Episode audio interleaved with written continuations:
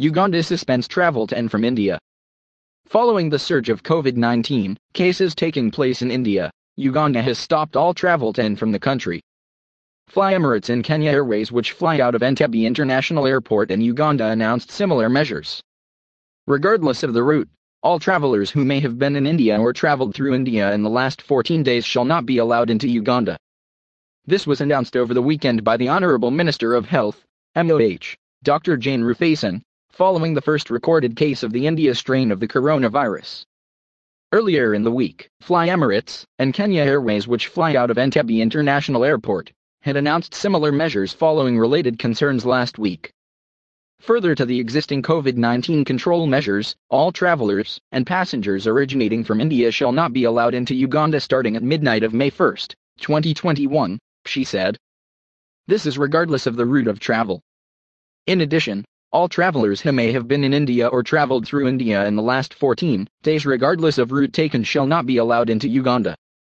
All travelers arriving from India before suspension date, regardless of the route of travel, have to be in possession of a negative PCR COVID 19 test certificate that is digitally verifiable conducted within 120 hours from the time of sample removal, undergo a mandatory PCR test upon arrival, and if testing positive, must undergo isolation at a government approved isolation center at their own cost.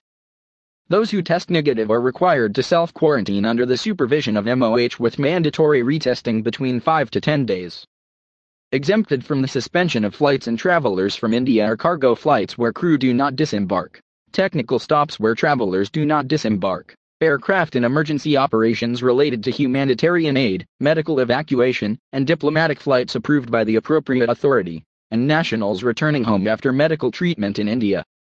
Travelers from the USA, United Kingdom, United Arab Emirates, Turkey, South Africa, Ethiopia, South Sudan, and Tanzania, including Ugandan nationals, will be subjected to a PCR COVID 19 test at the points of entry, including Entebbe International Airport. Individuals in Category 2 and 3 of the World Health Organization, WHO, listed countries who have received their full COVID 19 vaccination and are asymptomatic will be allowed into the country without the need for testing on arrival. Uganda has administered at least 339,607 doses of COVID vaccines so far with the AstraZeneca vaccine. Dr. Jonas Woldemariam, the World Health Organization country representative, was impressed that even with such small vaccination figures, Uganda is among the countries performing well as far as uptake in Africa is concerned. He urged countries not to be worried about the circulating news of vaccine expiries, noting that countries that have destroyed or returned their jabs have only wasted them.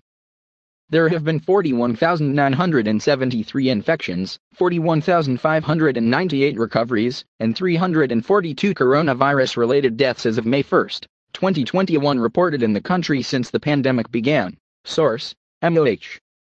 There is a sizable Indian community in Uganda dating back to the construction of the Uganda Railway in colonial times in the late 19th century. They were expelled by President Idi Amin in 1972 and their properties appropriated in his declared economic war.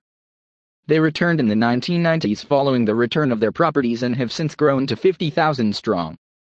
This community of Indians form the backbone of the business community in Uganda including the Madhvani Group, Ruparelia Group, Samanis, and Mehta Group.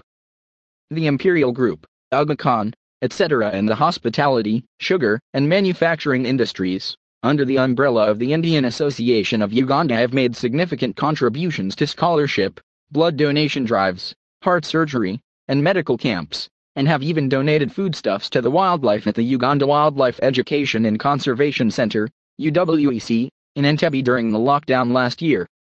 Hashtag rebuilding travel.